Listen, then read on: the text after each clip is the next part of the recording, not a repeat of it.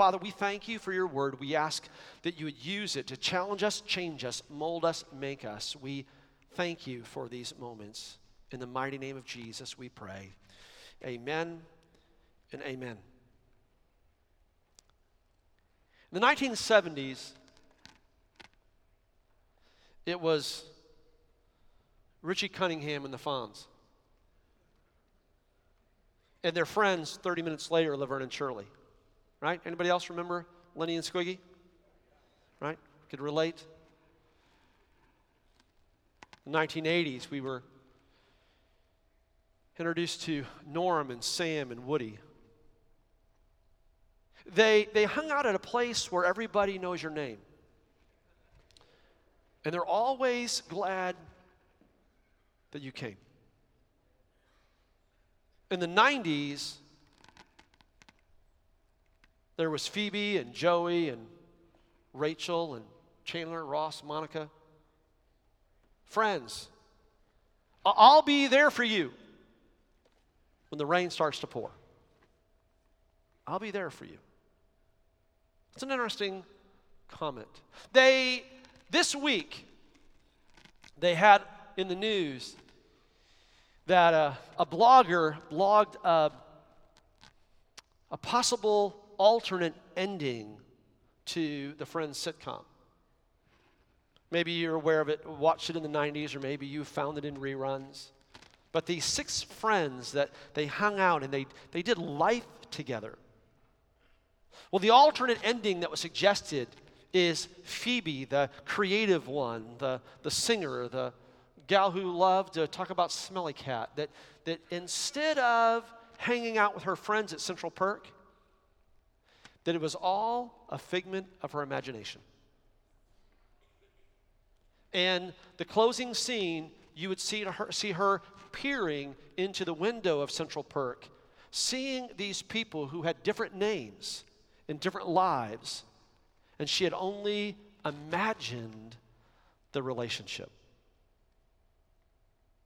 It probably, in our world today, it probably would be more accurate than what was displayed on television in the sitcom Friends. You see, in the 1980s, on average, we had three close friends. By 2000, in America, the average person had only two people that they could confide in. And over 25% of, of Americans that were polled had no one they could confide in. The simple truth is this friendship, close friendship,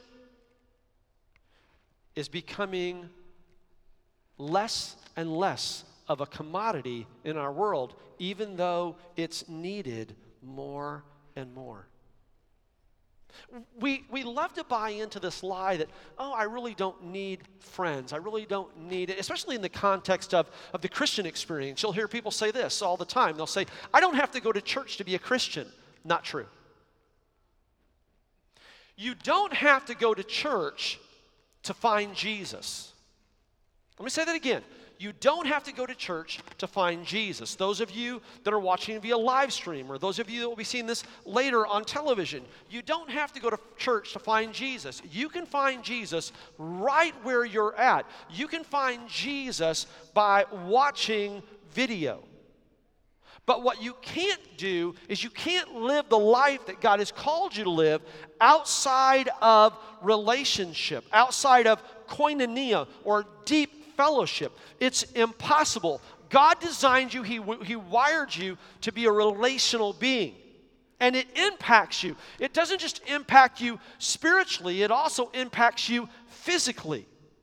Ladies, when you're faced with a stressful situation and friends come around you, your body releases a hormone called oxytocin.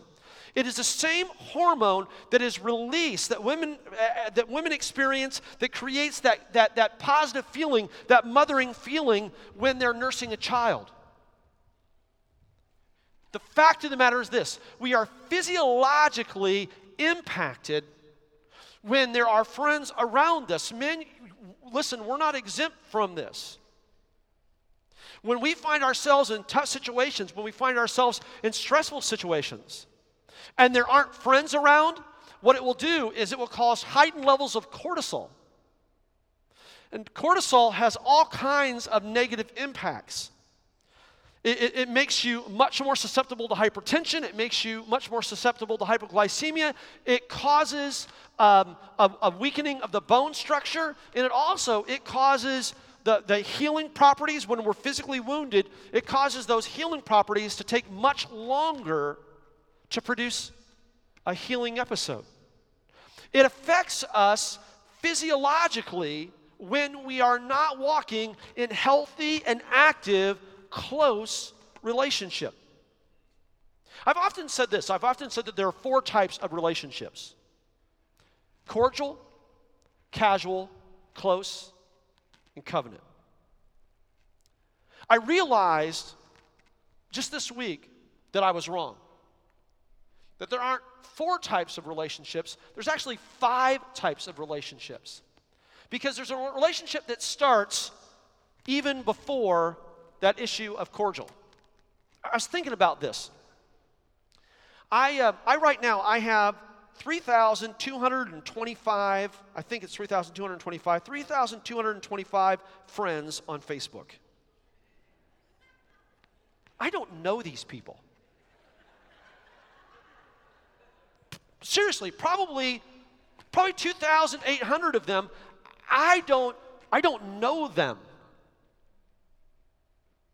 And, and those that I do know, I had a friend from the 1980s that poked me on Facebook yesterday. An electronic poke. Dude, what do you want? Send me a message. Hey, how are you doing? Listen, when you were my friend back in the 80s, you were a jerk. I really don't like you. Tell me something. Don't just poke me. I don't know what that means. I don't know how to respond, and I'm not comfortable poking you back or super poke. And I'm not going to throw a cow at you, which you can do on Facebook.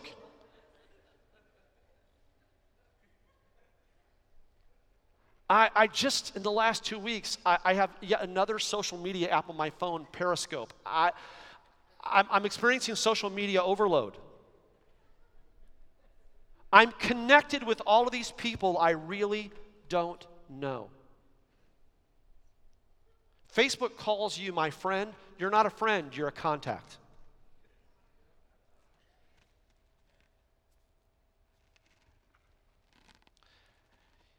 If you turn on Christian television, you'll hear this oftentimes. People look at you and they'll go, Dear friend, sir, you're not my friend. You don't know me. You've never met me.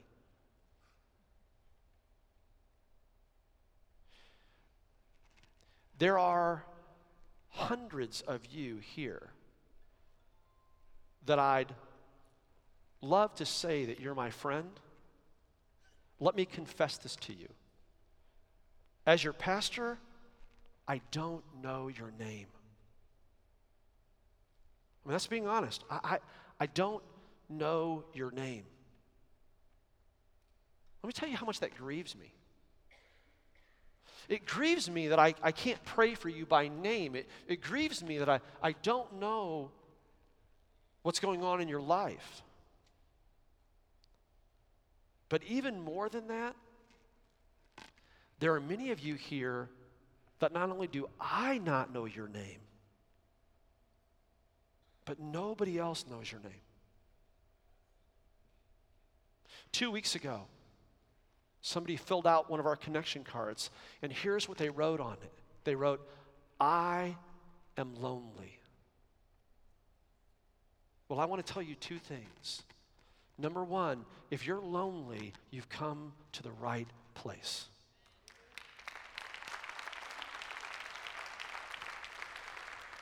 Number two, there's no one here that I don't want to know your name, that I don't want to, to know your story. But here's what we have to do for that to take place. Deep relationship cannot happen in a few moments on a Sunday morning. It's impossible. This is a reason why the model of the early church is so important that we embrace. Because what they did is they gathered together, large group, and we know the early church was very large, right? We know this because they had thousands of people join in an instant.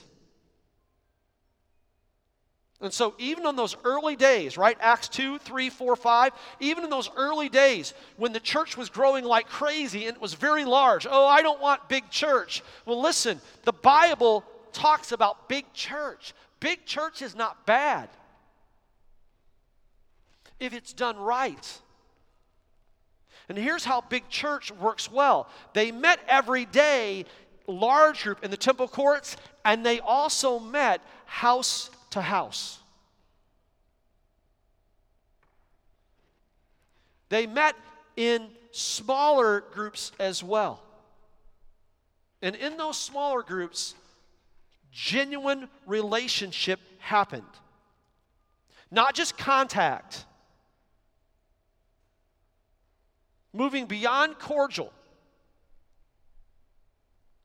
passing through casual to the development of close. As iron sharpens iron, so one sharpens another, the Word of God says. We are to spur one another on to good deeds and good works. Now, here's what I know I know this walk up to a stranger and spur them. That is not going to go well. Right? The idea of a spur, the, the concept of a spur, that speaks to a little bit of pain, doesn't it? Okay? Walk up to somebody and not Facebook poke them, but really poke them. I encourage you. Scientific experiment. Go to Mall of Millenia after service this morning. Pick out a stranger and just walk up and just poke them in the chest. You, sir, need to get your life right with Jesus. Report back and let us know how that goes. Even if the person is a Christ follower, they're going to look at you and go, dude, what is your deal? And so, to live out what God has called us to live out, it requires us to do this not simply with contact or cordial or casual, it needs to be close. God has designed you, He's wired you physically, emotionally, People who have a circle of close friends that go beyond family, let me say that again. People who have a circle of close friends that go beyond family live an average of 22% longer than those who don't. An average of 10 years. Why? Because you're, de- you're, you're designed, you are wired to be in relationship. It's,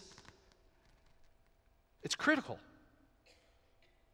Friendship, it increases our sense of belonging. It increases our sense of purpose. It, it boosts our, our happiness. It reduces our stress. It in, improves our sense of self confidence and self worth. It helps us cope with traumas such as divorce, serious illness, job loss, or the death of a loved one.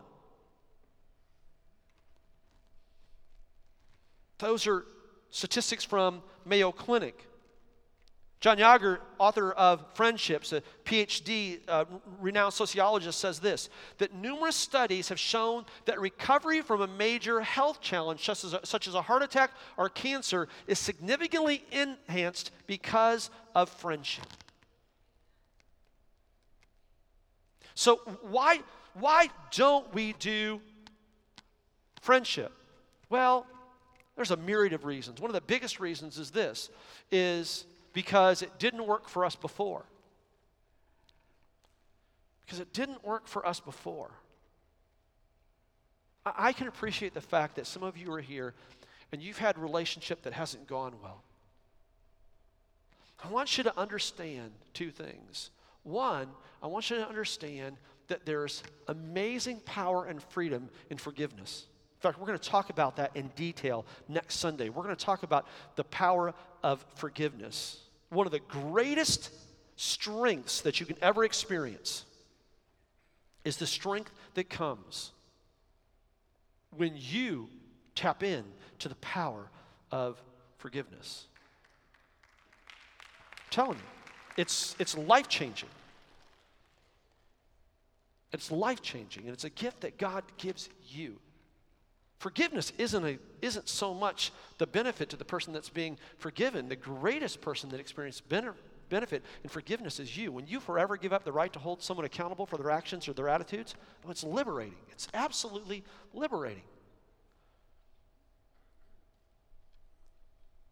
But I think the biggest reason why we don't do friendship today is that we perceive ourselves to be far too busy. Well, let me tell you if you don't do friendship, and those of us that do friendship, that we, we, get, we get 22% more time to live out this life, um, we'll try to say nice things about you when you're gone. We won't know you that well, but we'll still try to say some nice things about you. There's a danger in, in doing life alone. And, and the enemy loves to, to try to, to separate us. Let, me give you an example. Uh, in 1 Kings, the 19th chapter, it's the story of Elijah. Elijah has just had a major victory on Mount Carmel. Right? He's, he stood up against King Ahab and, and the prophets of Baal, and God has proven himself to be so strong. And, and, and the people there, the crowds there, have, have they've rallied around Elijah, and it's been a banner day, a huge day, an epic day.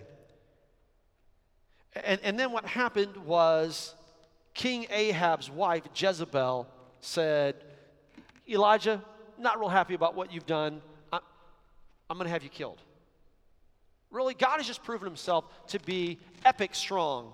And, and at the words of one angry woman, Elijah goes running for his life. I, I on some levels, I can relate. I, I, tell you what, there's been moments in my life where one angry woman has caused me to run for my life. Sometimes uh, my mother, sometimes a gr- girlfriend, um, sometimes a grandmother. Never a wife, though. Let me just say that. I've never ran in fear from my wife, Jody. I just want to make sure that I present that properly.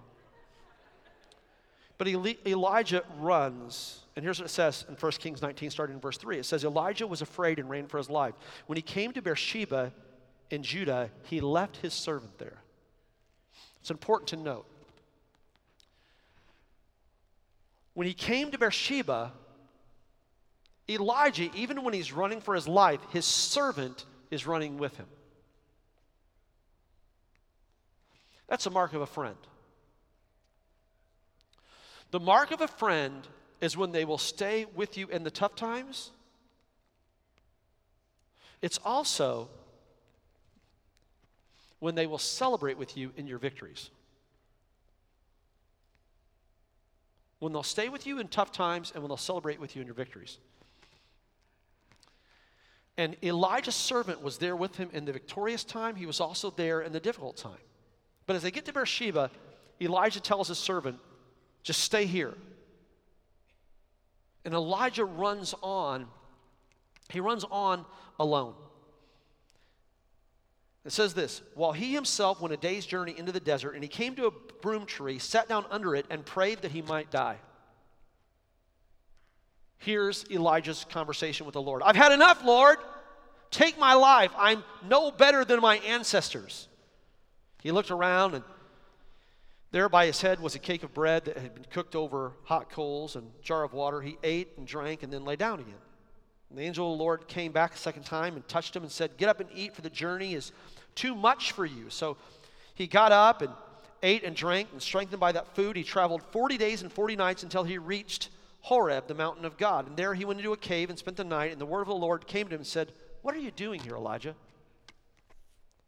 And Elijah, all by himself in a cave in the middle of the wilderness, says this I have been very zealous for the Lord God Almighty and the Israelites. They have rejected your covenant, broken down your altars, and put your prophets to death with the sword. I am the only one left, and now they're trying to kill me too. When we're isolated, we tend to lose perspective. And Elijah is in that moment Nobody likes me, everybody hates me. I might as well just go eat worms. God, I've done everything that you've asked me to do, but I am no better than my ancestors. You might as well just kill me now. Because they've killed everybody else, and, and I'm the only one left. God responds to Elijah and he says, Elijah, first of all, here's the plan. You're going to go back the way that you came. You're going to anoint Elisha.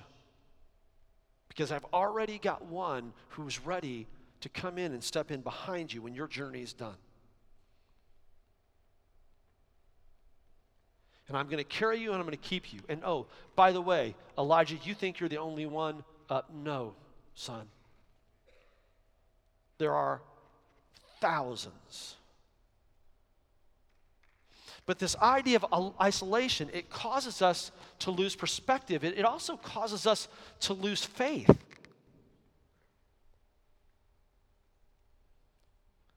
That's the reason why the Word of God says this. It says, encourage one another and, and, and build each other up, even as you're in the habit of doing. Right?